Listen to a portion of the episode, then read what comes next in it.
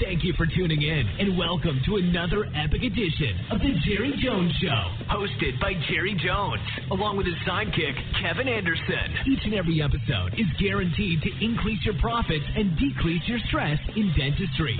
Welcome to the show.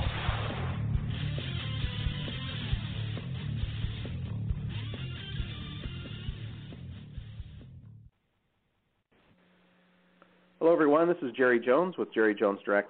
I'm excited to bring you this month um, another fantastic uh, interview, no exception as always. But uh, this month I've um, managed to uh, convince my good friend and um, longtime uh, advisor in on video and audio and on the use of uh, testimonials and storytelling in marketing.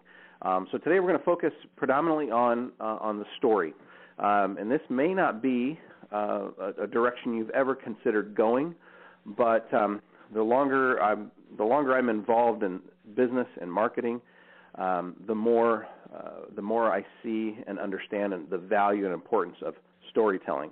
Um, and that's typically done through the use of testimonials, but not just any old testimonial. So I've asked my good friend, uh, Mr. Ron Sheetz.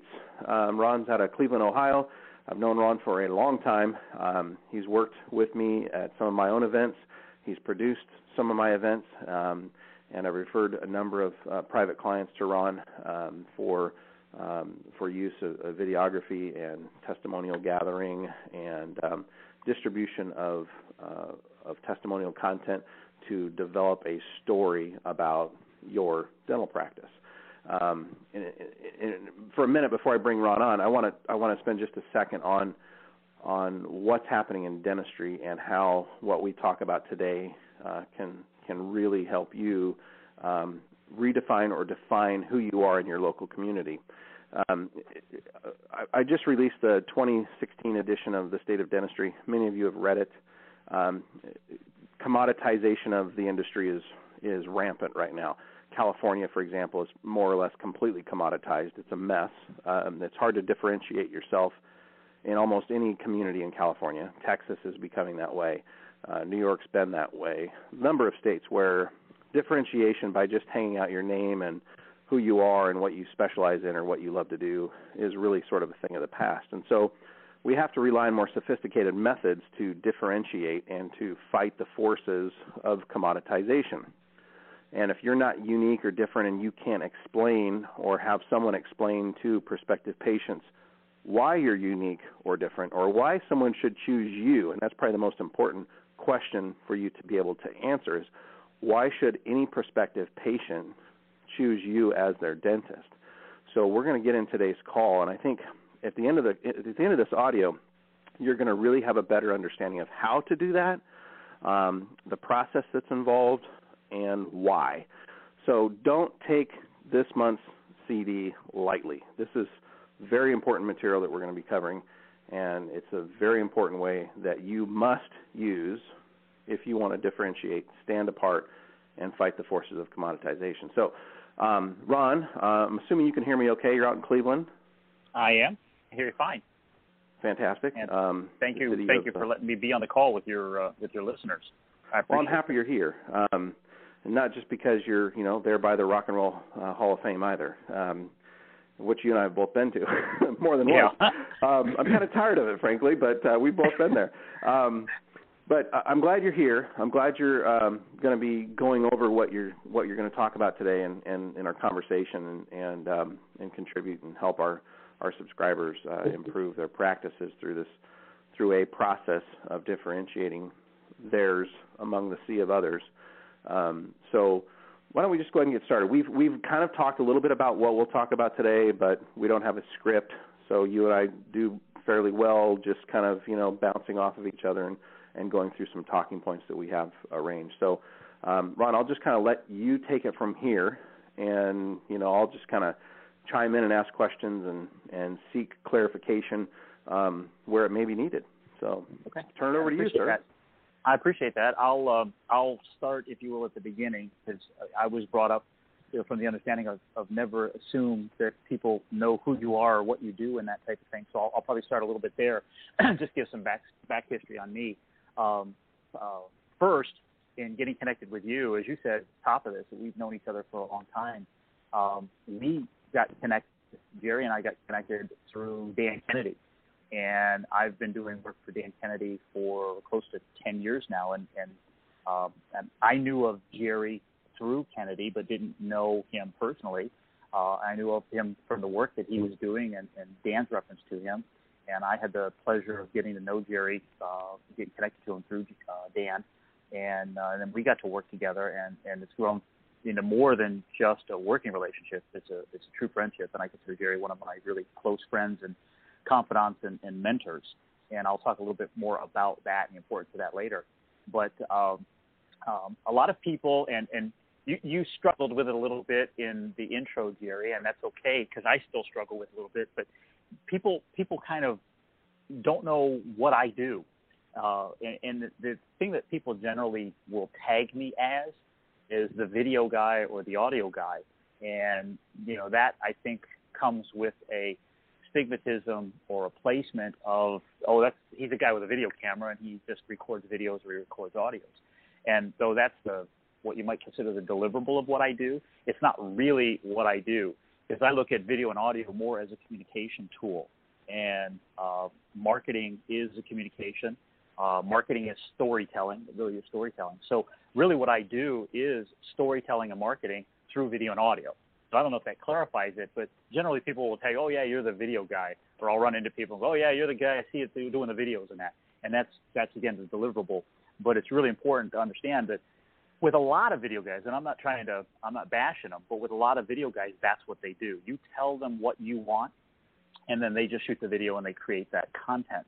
Whereas uh, video and audio is really more than that. It's really a communication tool, and you have to understand how that communication tool works, how it connects with people, how people learn from it, how people use it, how they interact with it in their life, and that.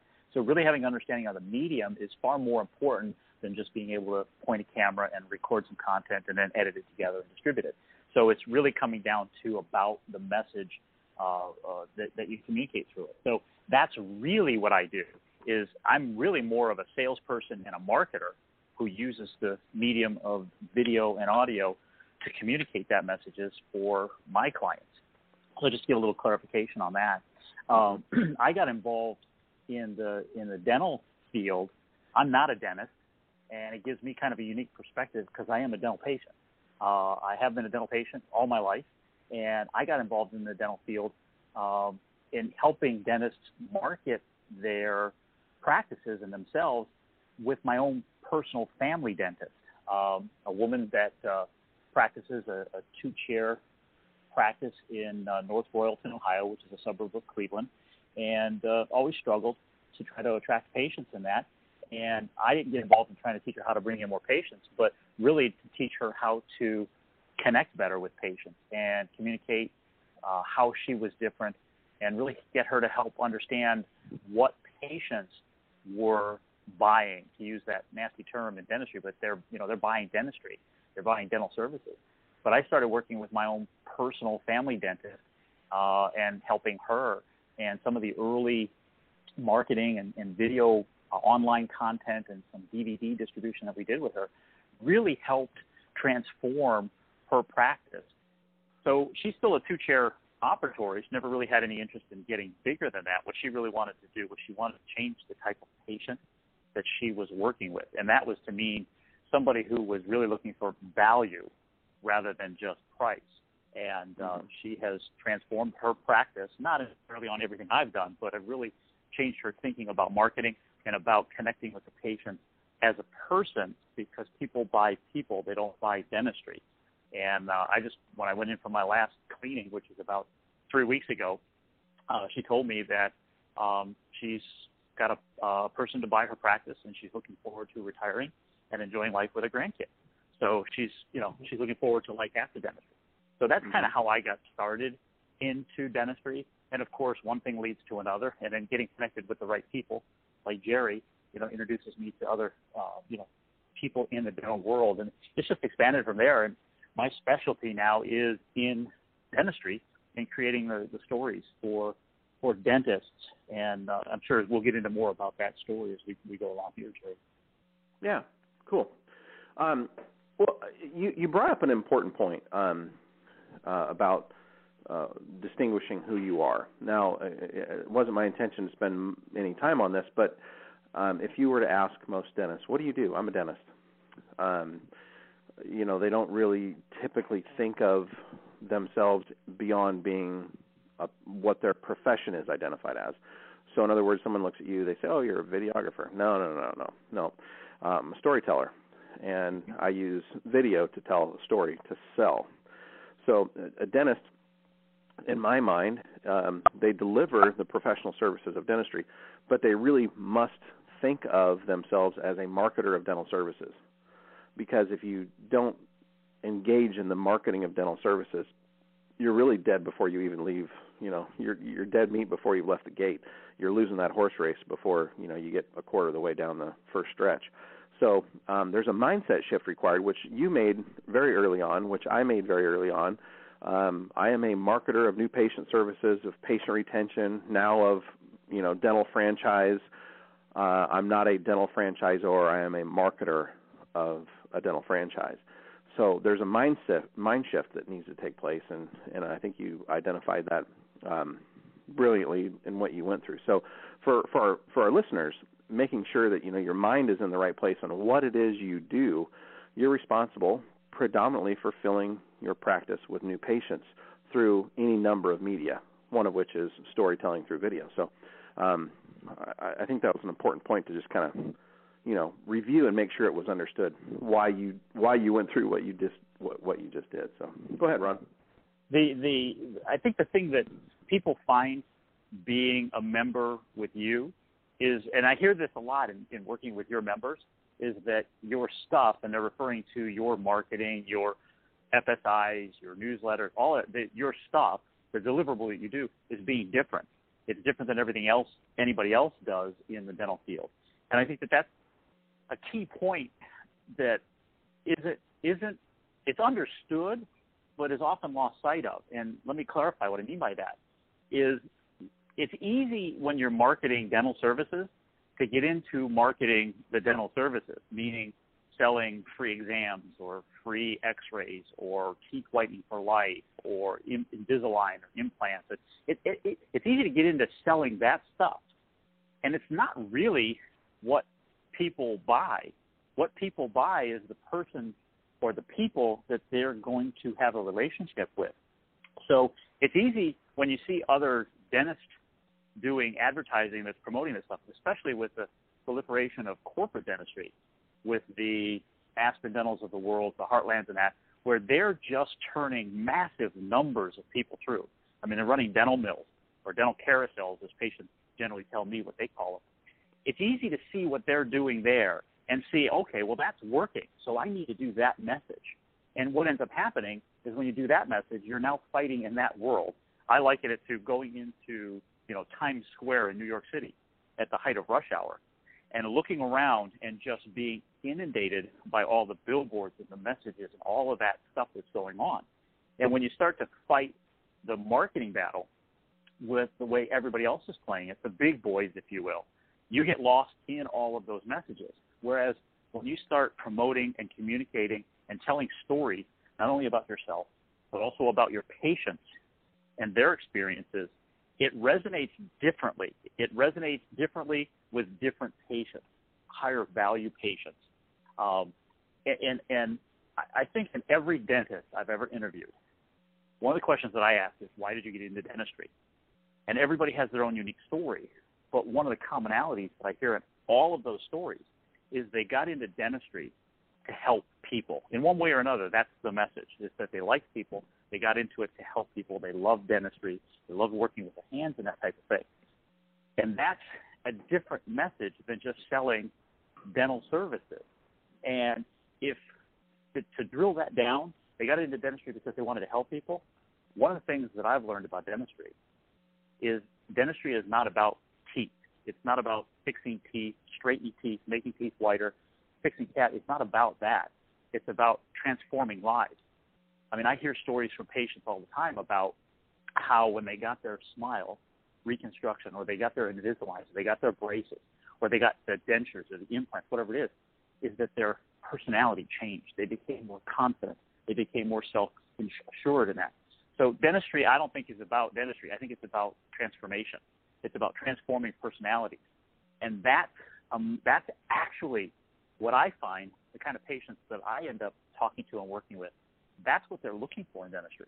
Even if it's just a dentist to do their maintenance and cleaning every six months, they want somebody they can have a relationship with and that they can trust. And it's, it, I think it's about transformation. It's not about dentistry. I don't know if I can drive that point enough. And well, it's easy you, to get caught up said, in. You said a couple of things that I think are really important for folks to understand. Um, the last thing you said is trust, and i have written a couple of notes down here.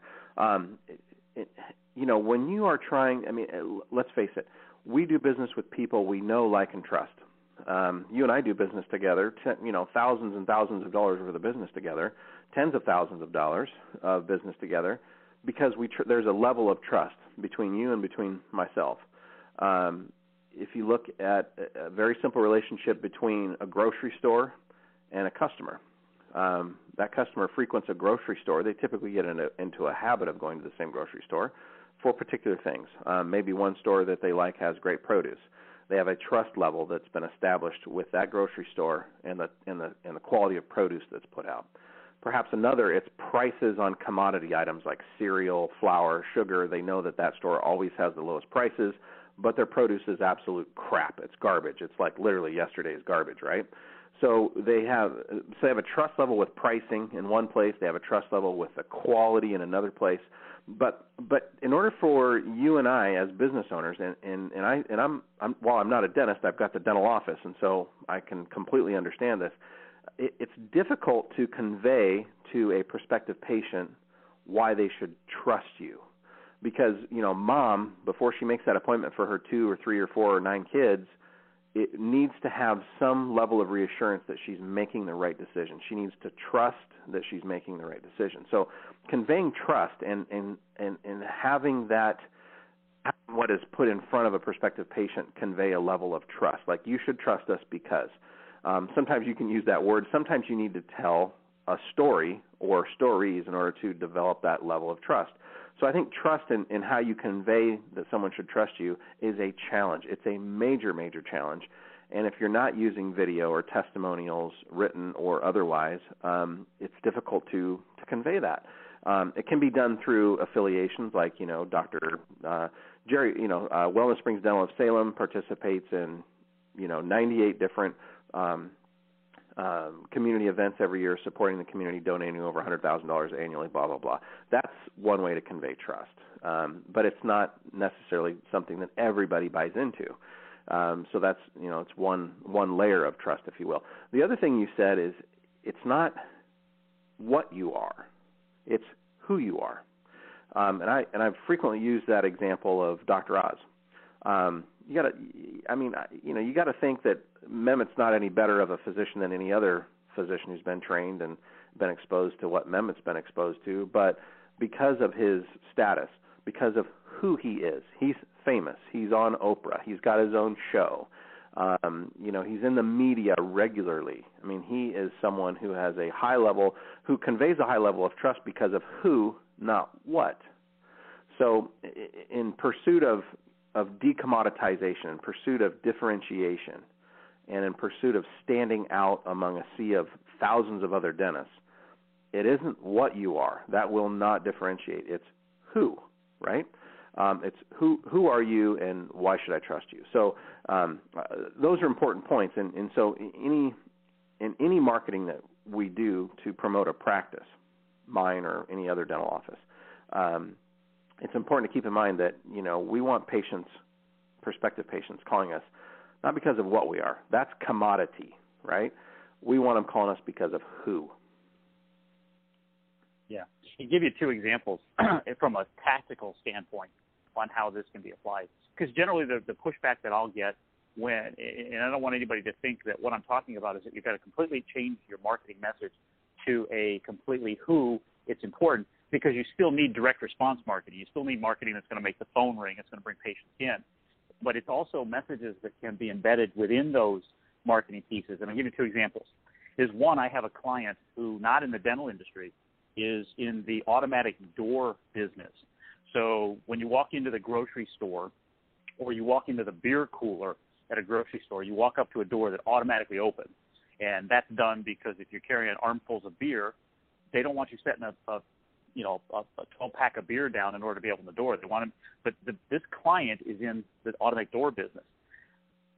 There's a uh, thing that we learned by accident, actually, and I identified it in uh, some work I was doing several years ago. He sent me a fax, and it was the first time I'd ever gotten a fax from him. And across the top of his fax uh, cover page, he had in small print a veteran-owned company.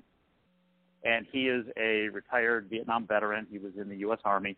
And that was the only place in all the marketing that I ever looked at and analyzed and researched about him, that was the only place that message ever was put. So I asked him about it. And he said that, you know, he didn't think it was anything important about it. It was just something, an afterthought he stuck on the top of a fax cover page.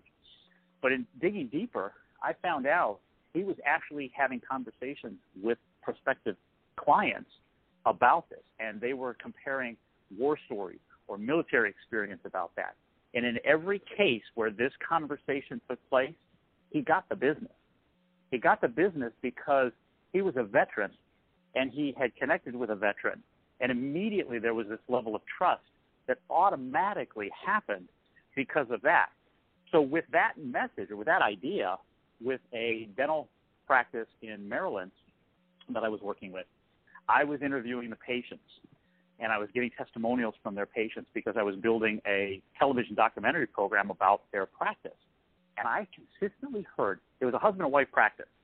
The husband was originally from the state of Massachusetts, the wife was from Maryland. Their practice was in Maryland. Every patient that I talked to, one of the questions I asked was, Why did you pick this doctor? And in a lot of cases, and I'm talking like more than 50%, I would hear, Well, I picked I'll keep his name for, for, for his protection, but I, I picked Dr. Jones because he's from Massachusetts. I'm from Massachusetts. And just that one little thing was the trust trigger. I mean, it's what created trust and bond between them. Now, it's a horrible way to pick a dentist, but that's what's important to people. Mm-hmm. Yep. Yep. Um, you uh, you spawned an idea with me um, at my own dental office. Uh, my partner Tom uh, is a retired uh, captain, um, Oregon Army National Guard, former TAC officer, just a real stand-up guy. You've met Tom, um, mm-hmm. and uh, Tom and I co-own the dental office here in, in Salem, so that's something that we can leverage immediately. You know, it's one of those dog whistles. Yeah, it's a dog whistle. Yeah, it, it, dog whistle language. Yeah, that's right. Um, and we just hired. Well, we're in the process of hiring. We don't have the the documents fi- back yet, finalized, but um, we've been discussing, and, and I'm I feel pretty confident we've got uh, a gentleman coming on board who's uh, also a captain uh, in the U.S. Army, and he's about to be um, discharged. And uh, you know that that's something else we can leverage. Um, another vet, you know, uh, if you're a vet and you want to be around others who understand and know what you've experienced, um, good place for you to be. So dog whistle language and those kinds of things define the who, not the what. And you're right. People don't make um, logical decisions often. They make decisions that make them feel comfortable, and logic be damned. Um, so, uh, anytime you can leverage those types of things, I think it's really important. I had a, a conversation with uh, with a potential new member out of Texas. He's opening a brand new practice, and um, he's a hometown boy, and he moved back kind of to his hometown.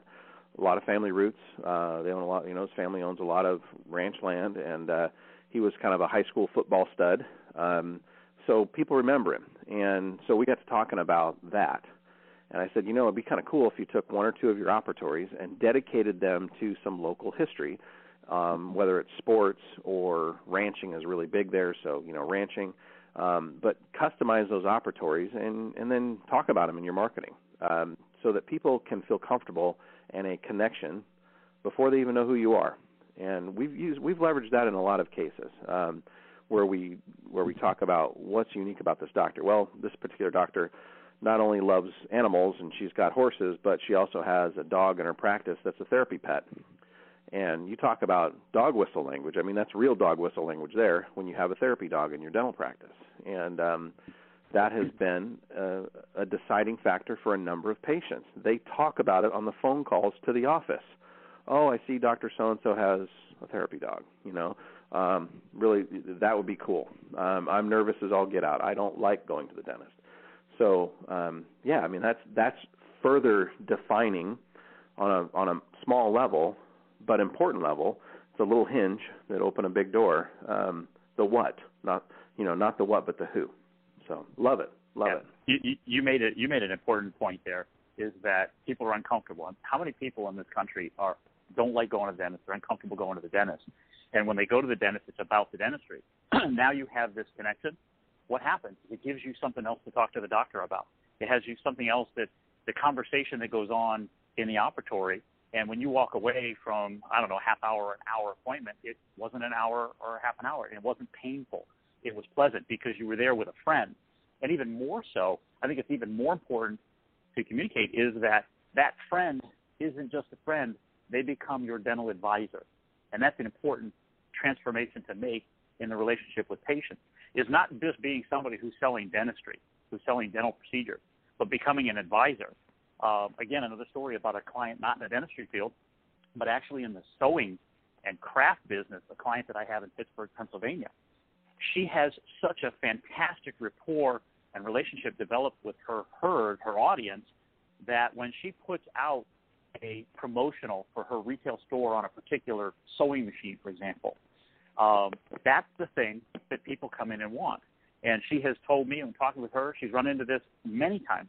When she puts out a promotion for an $8,000 sewing machine, and she touts that this is the thing that you want, she's got people coming into the store saying to her sales reps, that's the one I want because that's what Amy said I need to have.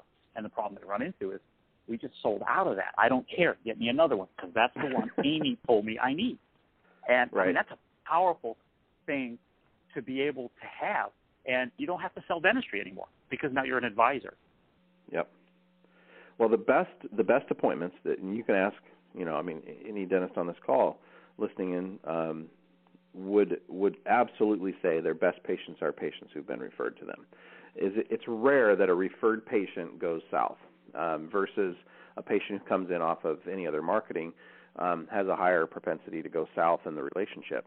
Referrals um, feel like they already know, like, and trust you.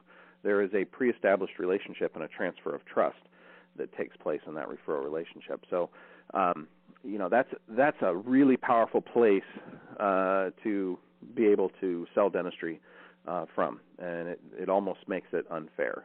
Um, your mm-hmm. closing rates are tremendous, um, and and the and the level of um, effort required to get there far less. So yeah, I mean it's a, a wonderful, wonderful place to start from. Yeah, that's what I call the transfer of trust triangle. I talk about that in my book, but that's where when you talk about a referred patient, people go and say, okay, I need to find a dentist and now they're faced with this search, which is painful, even more painful than actually subjecting themselves to the dental experience. But they now have to go on this search, and they know they can go online, and they know that they can look at the advertising, and they know that they can look at the you know the uh, call to practice and that. But their first course of action will be to ask friends, family, and coworkers, who do you go to? Why do you go there? Because they trust that person. So when that person who's already a patient says to their friend, family, or coworker, this is where I go because I like and trust them, then that's the transfer of trust because the person asking for the referral says, okay, you and I are alike because we're friends. And if that doctor is able to help you and we're alike, you and I, then the doctor can help me. And that's a that's a crazy psychological thing that happens in that with a referral. And that type of thing can be manifested and created through the right testimonials and getting the right testimonial stories not just the testimonials is, oh, Dr. Jones is a great doctor and he doesn't hurt me. Those aren't those aren't real powerful testimonials. But that kind of referral base can be manufactured. I know it's a dirty word, but it can be created through media in audio and video, and even written testimonials when you have the right ones. Mm-hmm. Yep. Um, so let's. Uh, you mentioned your book, um, and I've I've read your book. It's a phenomenal book. It's it, there's probably um, far more instruction in the book than uh, than most will ever imagine and ever pick up on. It's it is like the only book I've ever read on or ever even seen on testimonials and and the process behind the process that you use to gather um, that and what you do with it. Um, can you spend a, a, minute or two on the book because and uh, because I think it's it's something that everybody on the on this call should get, and you and I both know, and and hopefully the folks on the call know that the books aren't money makers. you know, um, the royalty on a book is like, uh, really, thanks. I'll go buy uh, I'll go buy a quarter of a cup of coffee with that, um, literally. So, eh, can you talk a little bit about your book because I th- I do think it's important. Um, let people know where they can get it, and and then we can move on to talk about um, uh, mistakes made by docs in getting testimonials. Yeah, uh, the the book, like you said, the books aren't money makers. The book for me was an opportunity really to to start getting my message out there and start communicating to people as to how to do testimonials for their business. I wrote the book specifically for dentists. It's called Your Patient Attraction Secret Weapon: How to Have a Referral-Driven Dental Practice and Never Advertise Again. Um, it's written specifically for dentists. And all the examples and all of the uh, uh, work in it is from actual work I've done but it really is a message that's applicable to any business because marketing is marketing and testimonials are testimonials. It's it's just interpersonal communication. But the book is really a mechanical book. Uh, it's the actually my entire process that I've developed in how I go about getting testimonials for clients who hire me to do this for them. So, for instance, one one doctor that you referred to me, uh, Jerry, in um, Texas, near Dallas. Our orthodontist, yes. Our orthodontist, yes. Uh, I'm working on, and you know, it's been it's been a long project, but it's a project that will have shelf life. It'll never go out of date because unless she gets out of practice and unless she sells the practice, it's always applicable. But just to give you an example, um, I started with patients, you know, interviewing patients and gathering patients back in January, and we're about to wrap up this, and it's only an audio program. We're about to wrap it up uh, probably by the end of July. But I have, and let me see, I just pulled some numbers real quick. I interviewed 21 patients um, via telephone. So a very simple process, which I lay out in the book. Get them on the phone and just add questions, and I start talking to them about their story and tell me about their experiences with her and all that. And all that's captured to audio, and then will be crafted. It'll be edited into a program that paints this picture as her being the best choice for their orthodontic, for them, for their children, why you need to pick this person. And just to give you some perspective on it, I had 21 people. I have 209 pages of transcripts from the interview out of 21 people. Wow. So it's it's a it's a book, and not just the thing that I lay out in my book is that how to go about and get that kind of quality testimonial and story, but also what you can do with it once you have it. So, for instance, for this particular orthodontist, not only am I going to come out of this program and hand off to her an audio program that is likely going to be 30, 40, 45 minutes long in audio, and we can get into talking about length in a bit because there's always that argument of short versus long. But she's going to end up with probably a 45 minute audio program on CD that she can provide to patients. And its primary purpose is hearing stories of patients' experiences with her, not about the dentistry, but about who she is, how she takes mm-hmm. care of them, why she takes care of them. She even tells her story, and um, you've talked with this lady a lot, and you know her personality. But in actually in the two-hour interview I did with her, she broke down and cried and she is not the type of person that you would picture a crier. But no. in her telling the story, she broke down into tears on the call and then apologized for it. Now, for me, I'm like, no, no, that's, that's okay. gold.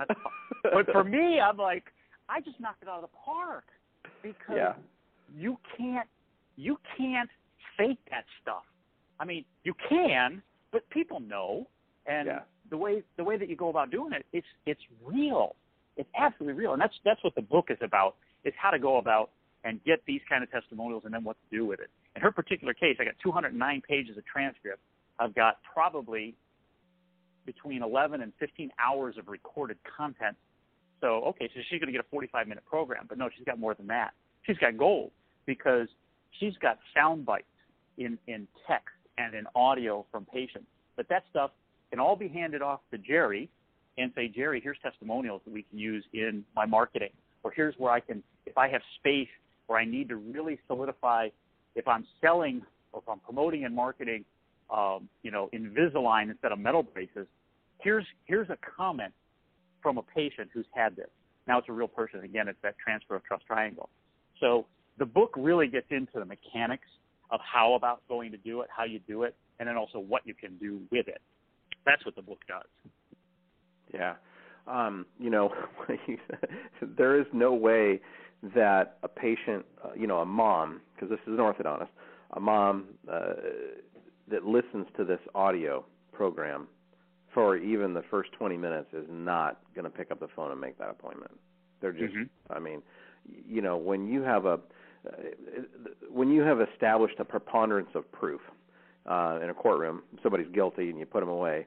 Uh, this situation, is for the best. Uh, you've established a preponderance of proof that this is the person uh, or group that you should call to take care of this particular need. Um, and in my opinion, uh, there probably won't be anything more powerful that she will ever do in her in the life of her career than what she's done with you. Because um like you said you you struck gold and you pulled out of her emotion.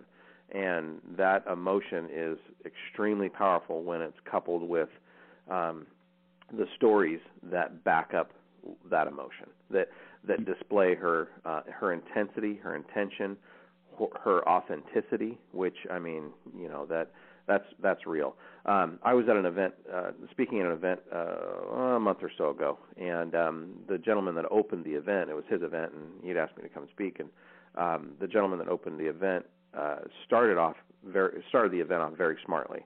Um, told a very personal story about about losing his brother, and that story had everyone's attention. It had everyone immediately um, in a different place mentally than what they otherwise would have been had that story not been told. And uh, you know, maybe Ron, I mean, I, maybe you could spend a minute or two as to why stories are so powerful and why they have the leverage that they have. What do we do what do we do with our children?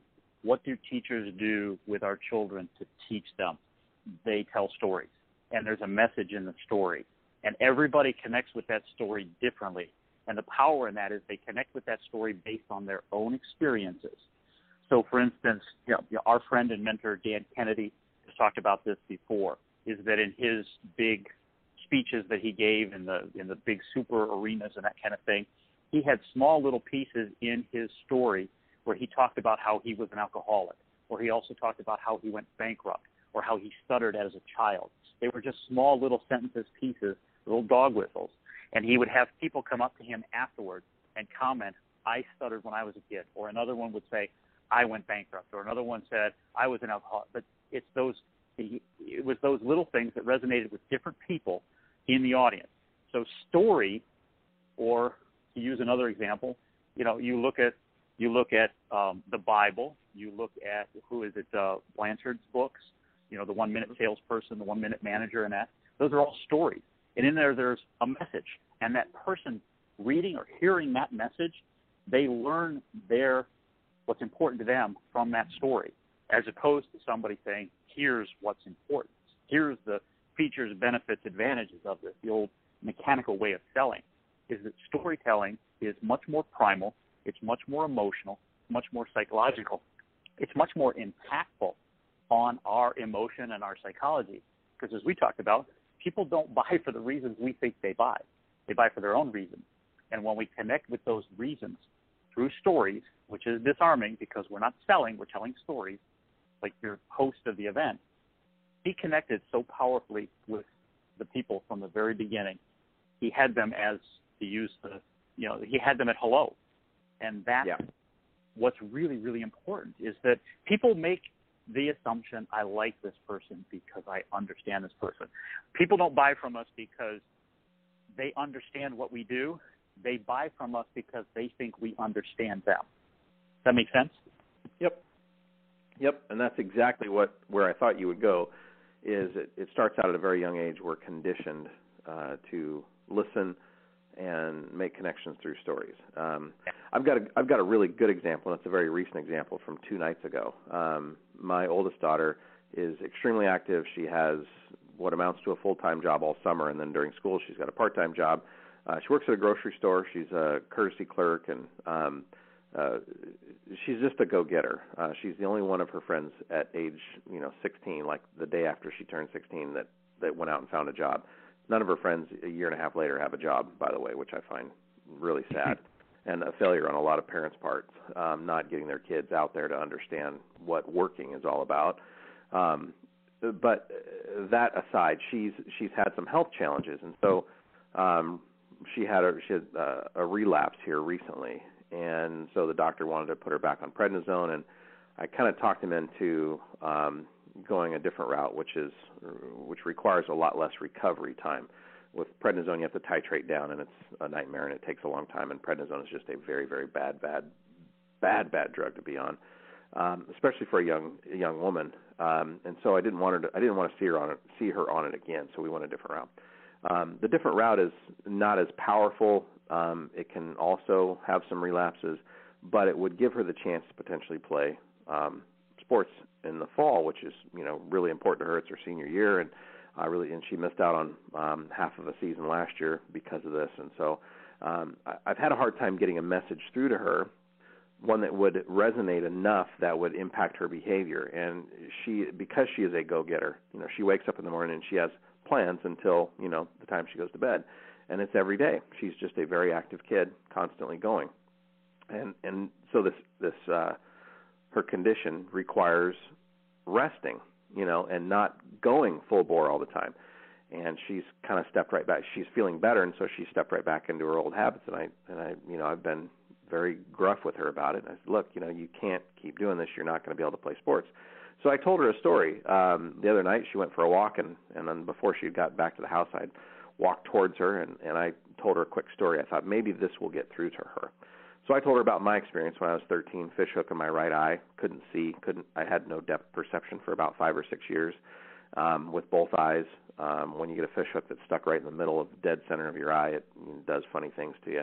So I missed out um on sports all through high school because I couldn't see. I couldn't catch a fly ball, I couldn't throw a football anymore. I was a quarterback, so I was kind of, you know, I couldn't even shoot basketballs really well.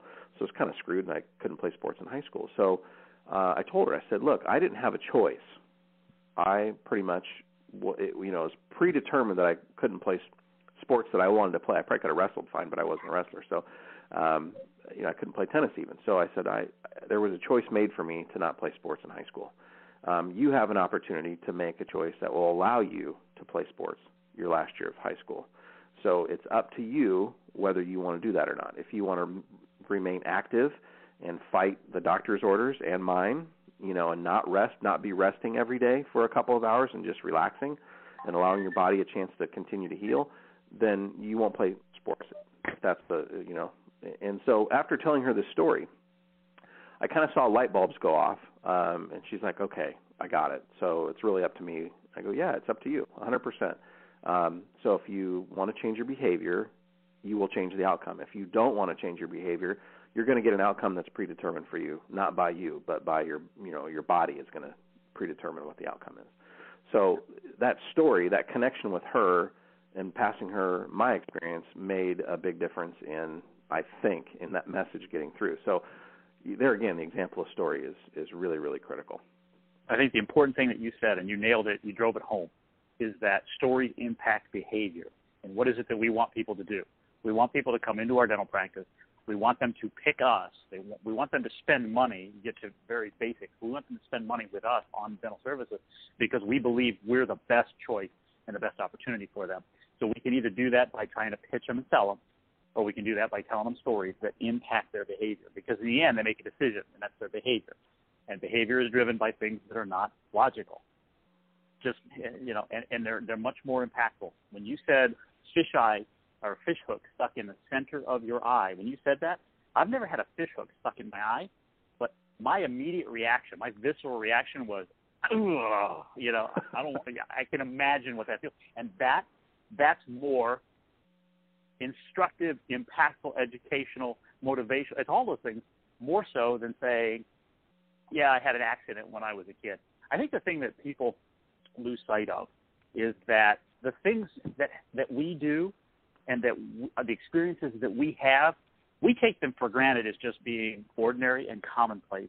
They're they're part of who we are. They're what we are, and to us, they're not important. They're just everyday things, but they really are important to other people when we share those experiences and stories, not just ours, but patients too. Because what do we want to do? We want to impact behavior. Yep. Yep. Yeah, you're right. And and we don't often understand the power that our story can have on someone else. And um and and if that gets through my daughter's head, great. If it doesn't, then, you know, I'm kind of left at going back and being a grouchy dad and, you know, um and and but I, I I would rather go the route of storytelling in any situation. I mean, and it, and it's no different for a dentist who has a patient in the chair who isn't compliant. You know, it's it's basically telling a story. Look, I I, I just had a patient in here last week. They're a smoker. Um, we found, you know, I was able to identify with this cool little light uh, a cancerous lesion. Um, the good news is that patient immediately went to, you know, wherever I referred him, and it turns out it was a, it was you know not a good cancer, um, and so they they're going to take care of it. Had I not caught that, and they would keep smoking, um, they would end up dying of uh, mouth of oral cancer, and it would be a horrible, terrible, long, painful death. Um, you know, Mr. Smith, if you want to keep smoking, that's your choice. But understand that if you you know this small little cancerous lesion that I that I think I found here, unless you choose to do something about it, that's your future.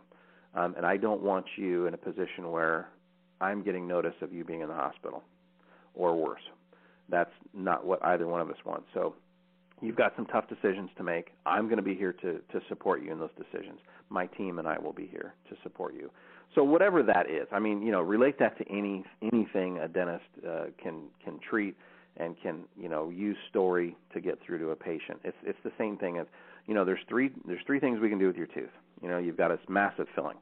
Um, we can do nothing. We can watch it, and I can tell you from my experience, it's going to grow. The the, the filling is going to you know just get larger and larger.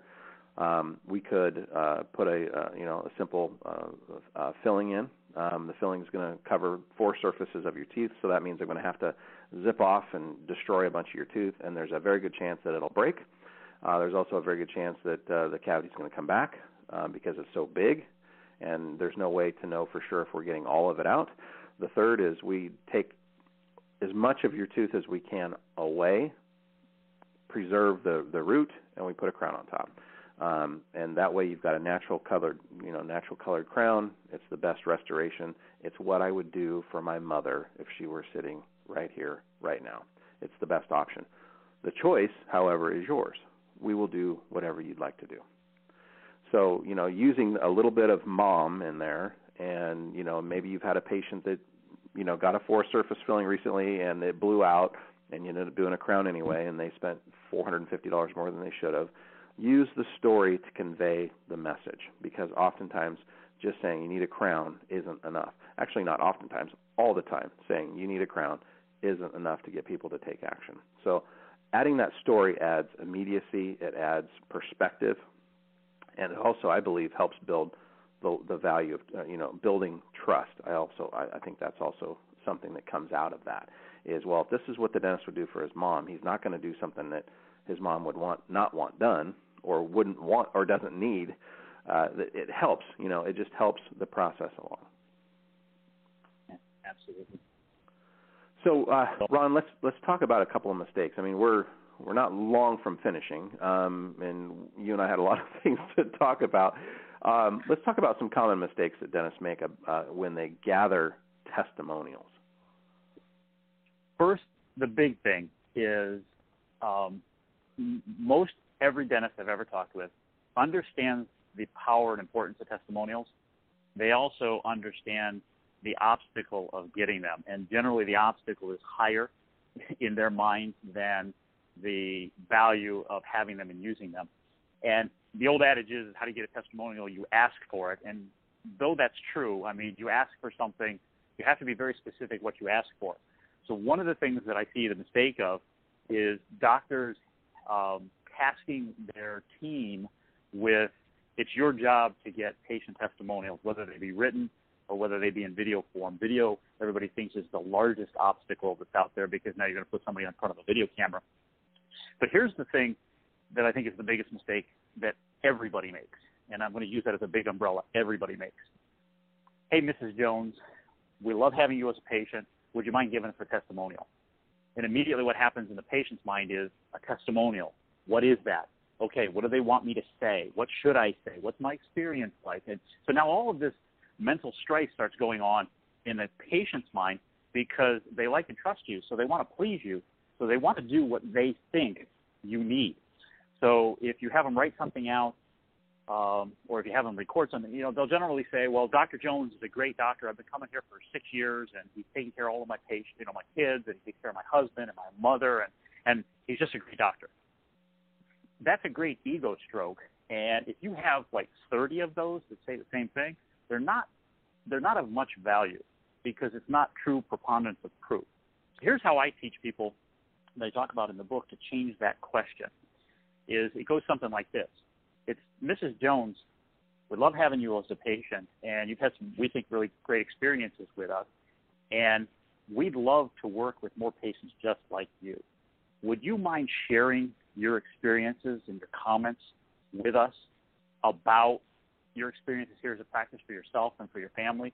Because we really like to share that with people who are just like you, because we get a lot of questions and oftentimes we can't answer those questions. And really, you're more suited to answer those questions because you're the patient. Would you mind sharing your comments and your thoughts with us? See, what I just did is I never used the word testimonials because people can give their comments and thoughts.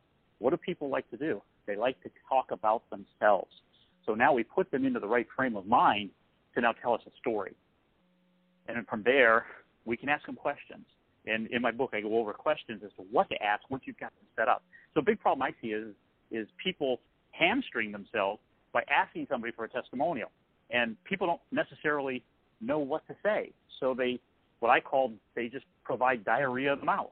They just spit out the first thing that they come to their mind, and that's not very useful for you as a business. You because you want to connect with other people. So that's I think the biggest mistake. The other mistake is that when when you do get good ones, you don't use them. I mean, I have uh, our orthodontist friend. You know, I've got 209 pages of, of transcripts from audio interviews. There are thousands and thousands of pieces and sound bites and just nuggets within that. I mean, if I hand this over to you, Jerry, and you take 209 pages of patient testimonial, you can turn this thing into probably at least a 40 or 50 page sales letter just on this content alone. Because if you, what is it, was it uh, Socratic method is if you have somebody talk about themselves long enough, they'll tell you everything you need to know about them. That's what's in here. It's gold. So the, another big mistake I see is, is people have this stuff and then they don't use it. They don't leverage it and use it in every place they can. Um, I remember Bill Glazer, uh, former partner Dan Kennedy. I remember him saying is, is if you're ever creating a marketing piece and you have blank space, I mean that's real estate you paid for. Fill it with a testimonial. Stick something in there. Yep. That's the second big mistake is that people don't use. I mean, I don't think that there should be any print, radio, TV, any kind of marketing that should go without a supporting testimonial. Now that's the important part. Supporting is what is it that you're promoting in there. The testimonial better support that message. It shouldn't be just something that's thrown in there randomly. So that may right. be the third big mistake. It's just people using testimonials as, as a band-aid. Oh, I'm just going to throw a testimonial in because I need to fill the space, and and nobody's going to read it. So th- there's three that I think just on the use of testimonials in general that, that they make mistakes. Yeah, great, good, good. Um, in our in our last five minutes or so uh, together, Ron, um, if there are a couple of other big um, messages that you would like uh, our listeners to take away, um, what would those be? I think the biggest, and this is an area that I'm I'm focusing more and more on now, specifically with dentists, and that is the time period between when the patient schedules an appointment with the practice. So this isn't getting into your your area of marketing and attracting patients. This is when the patient actually makes an appointment and they're going to come in, whether it's for a diagnostic, whether it's for maintenance cleanings, x-ray, whatever. Is that that time period between when they schedule the appointment and they actually come into the practice is the communication that happens between the practice with that prospective patient. Is yes, they called, they scheduled the appointment, and now they're coming in. But what are they coming into? They don't know. They're coming into, they may have done their due diligence, but they're coming into a practice based on experiences they have had at other practices or with other doctors or with anything in general. That's what they're coming into. So they're already coming into um, potentially their guard up. I, I look at it like, you know, boxers when they go into the ring, they have to put their hands up in order to protect themselves from the jabs and the punches and being hurt. Patients come in the same way. They come in with the baggage that they carry from all their other experiences. So I think the, the area that I'm focusing on now is working with practices to really leverage that time frame between making the appointment and coming into the practice, whether it's a few days or a few weeks, is tell that patient what are they going to experience at this practice. Because I look at it this way. I think a patient comes to a practice for the first time, they stand outside that practice door, and whether they're an anxiety patient or not, they ask themselves, what are these people going to be like in here, and how am I going to be treated differently than I was treated at the last practice I was at or the last doctor I was at. So we need to really invest the time and money to communicate what this experience is going to be like. And I liken it to Walt Disney, Walt Disney Company. And I'm an annual pass holder at Walt Disney World in Orlando. And our family goes, we spend months at a time in the year in Orlando, uh, going to Disney. And when I book a reservation at a Disney property or I make a reservation at a Disney restaurant, they've already got my money. I'm coming. Okay, I'm an annual pass holder. But even though I'm coming to stay at, I don't know, the Wilderness Lodge for seven days, 10 days, I'm still getting pieces in the mail that are amping me up about this experience and how much fun I'm going to have and what it's going to be like when we get here and what's available to do and what the kids can do and all that. They already got my money. But what are they doing? They're getting me excited about this experience. Because a mentor of mine told me, he said that uh, with, with regard to travel, he said that the most fun part of any travel you go and do is what happens before you go and do it. It's the anticipation that gets you in the mood and prepares you for the trip.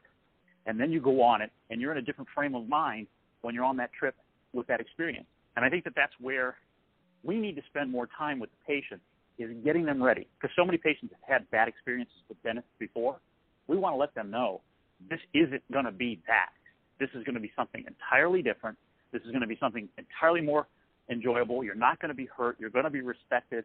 You're going to be gotten in on time when you're. I mean, there's a lot of things that can be communicated so that when that patient comes in, they're like, wow, this is really different before I even got here. I'm anxious to see what this is like. Now, what's that patient's frame of mind when they get there? They already have a propensity to like you and even possibly trust you. So now, when you say, as you pointed out, you got a cavity, you're going to need a crown, or we need to pull it, they're in a different state of mind to be able to accept your advice as advice rather than sales pitch. So I think that that's a that's an area that so many of us in business at all, but in dentistry we make the mistake of not really respecting that relationship and that commitment the patient has made to us by simply scheduling an appointment. We need to treat them like they're the, the only patient we have. Um, because if we do, what are they going to do? They're going to tell their friends and their family about it. You can't believe what this doctor did. You can't, be- and what does it do? Now it's more referral patients, and it makes the whole job of selling dentistry easier. Yeah, yeah.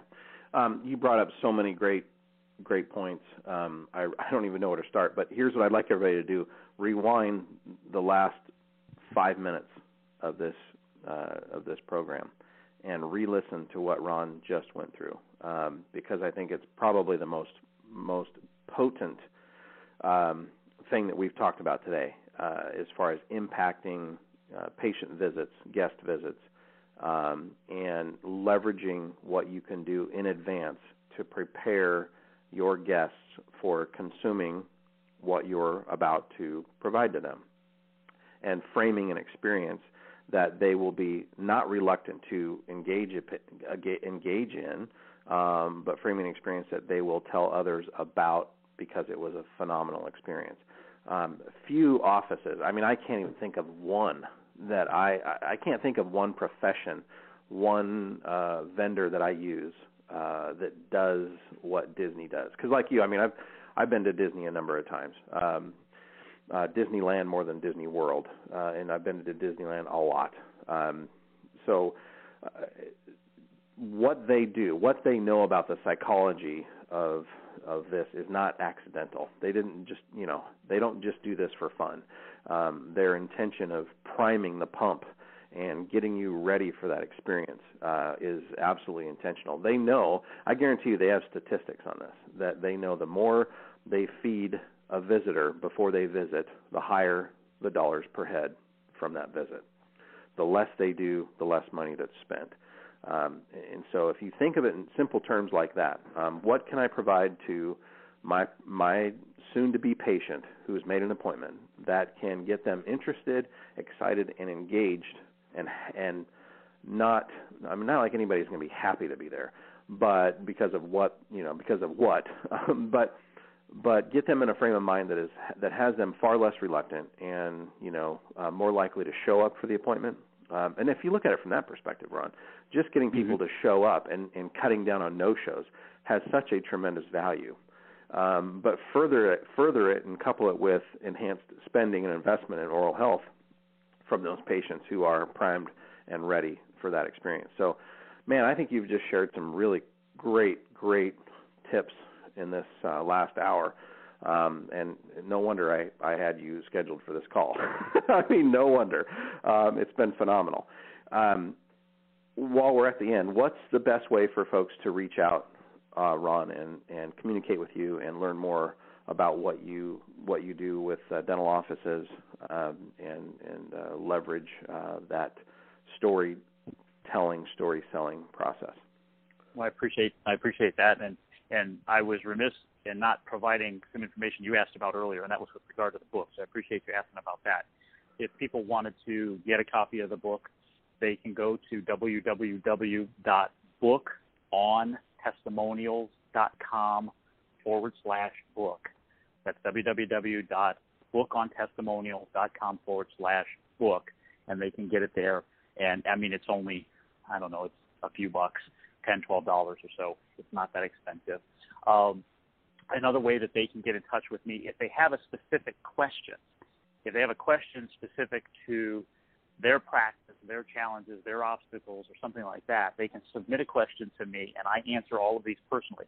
They can go to www.askronsheetz.com, and that's ask A S K Ron R O N Sheetz S H E E T as in Tom Z as zebra dot com, and they can post a question there, and that comes direct to me.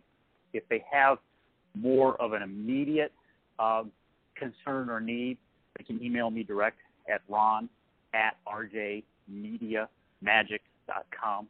Um, that's all traditional spelling, media, M-E-D-I-A, magic, M-A-G-I-C dot com.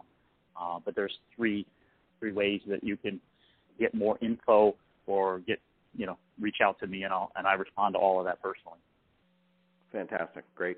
Well, Ron, thanks again for being on the call. I appreciate it. I uh, appreciate your time, and I know our listeners uh, certainly have um, turned over uh, some new information and, and new ways to look at their uh, their marketing and, and their practice and differentiation. You've given you've given some just phenomenal examples and ta- tactics and strategies as well. So appreciate it, sir. And for our listeners, thank you again for joining us. We'll be back again next month uh, with another expert interview on the business of dentistry and marketing.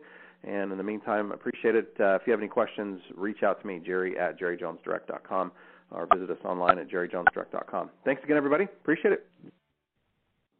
Hey, Jerry Jones here. Thank you for joining me on this edition of the Jerry Jones Radio Show. You've reached the end of this segment. You can always listen in to the next show by visiting jerryjonesdirect.com forward slash podcast. You can subscribe on iTunes or Stitcher, or find the show at blogtalkradio.com forward slash Jerry Jones. For more information about Jerry Jones Direct, go to jerryjonesdirect.com or give us a call, 503 339 6000. Our member ambassadors are standing by to assist you. And once again, thank you for listening to the Jerry Jones Radio Show.